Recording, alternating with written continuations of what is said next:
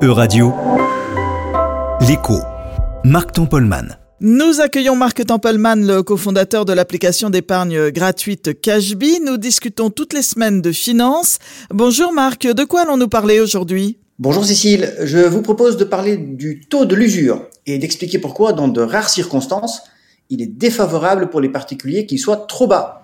C'est contre-intuitif, non? Parce que je pensais que le taux d'usure a justement été inventé pour protéger la population contre un endettement à des conditions abusives. Vous avez raison, le taux de l'usure a été introduit dans le Code civil en 1804 pour protéger les emprunteurs contre d'éventuels abus de la part des banques et des établissements de crédit. Il est interdit de proposer des prêts à des taux supérieurs au seuil de l'usure, sous peine d'une amende de 300 000 euros et de deux ans de prison. Donc a priori, une excellente chose pour la population mais ce taux d'usure peut parfois se retourner contre elle du fait de son méthode de calcul. C'est bien la Banque de France qui fixe le taux de l'usure, n'est-ce pas? Oui, mais elle le fait selon une formule bien établie, ou plutôt selon plusieurs formules, car il existe un taux d'usure pour chaque type de prêt, allant des prêts à la consommation jusqu'aux prêts immobiliers. Par ailleurs, il varie selon le montant du prêt et de sa durée.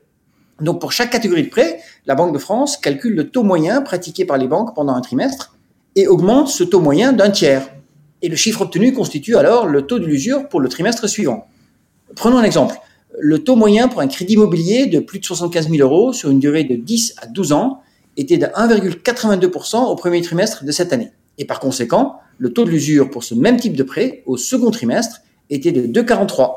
C'est plutôt avantageux de savoir que les banques n'ont pas le droit de vous prêter au-delà d'un certain seuil. Donc où se situe le problème, Marc Tempelman alors vous avez raison en théorie, mais comme nous avons eu l'occasion d'en discuter précédemment, les taux d'intérêt sont partis à la hausse euh, depuis le début de l'année. Euh, le taux d'intérêt que doit payer la France, par exemple, pour emprunter à 10 ans, est ainsi passé de 0% à plus de 2% en quelques mois. Ce qui veut dire que cela coûte beaucoup plus cher pour les banques d'emprunter.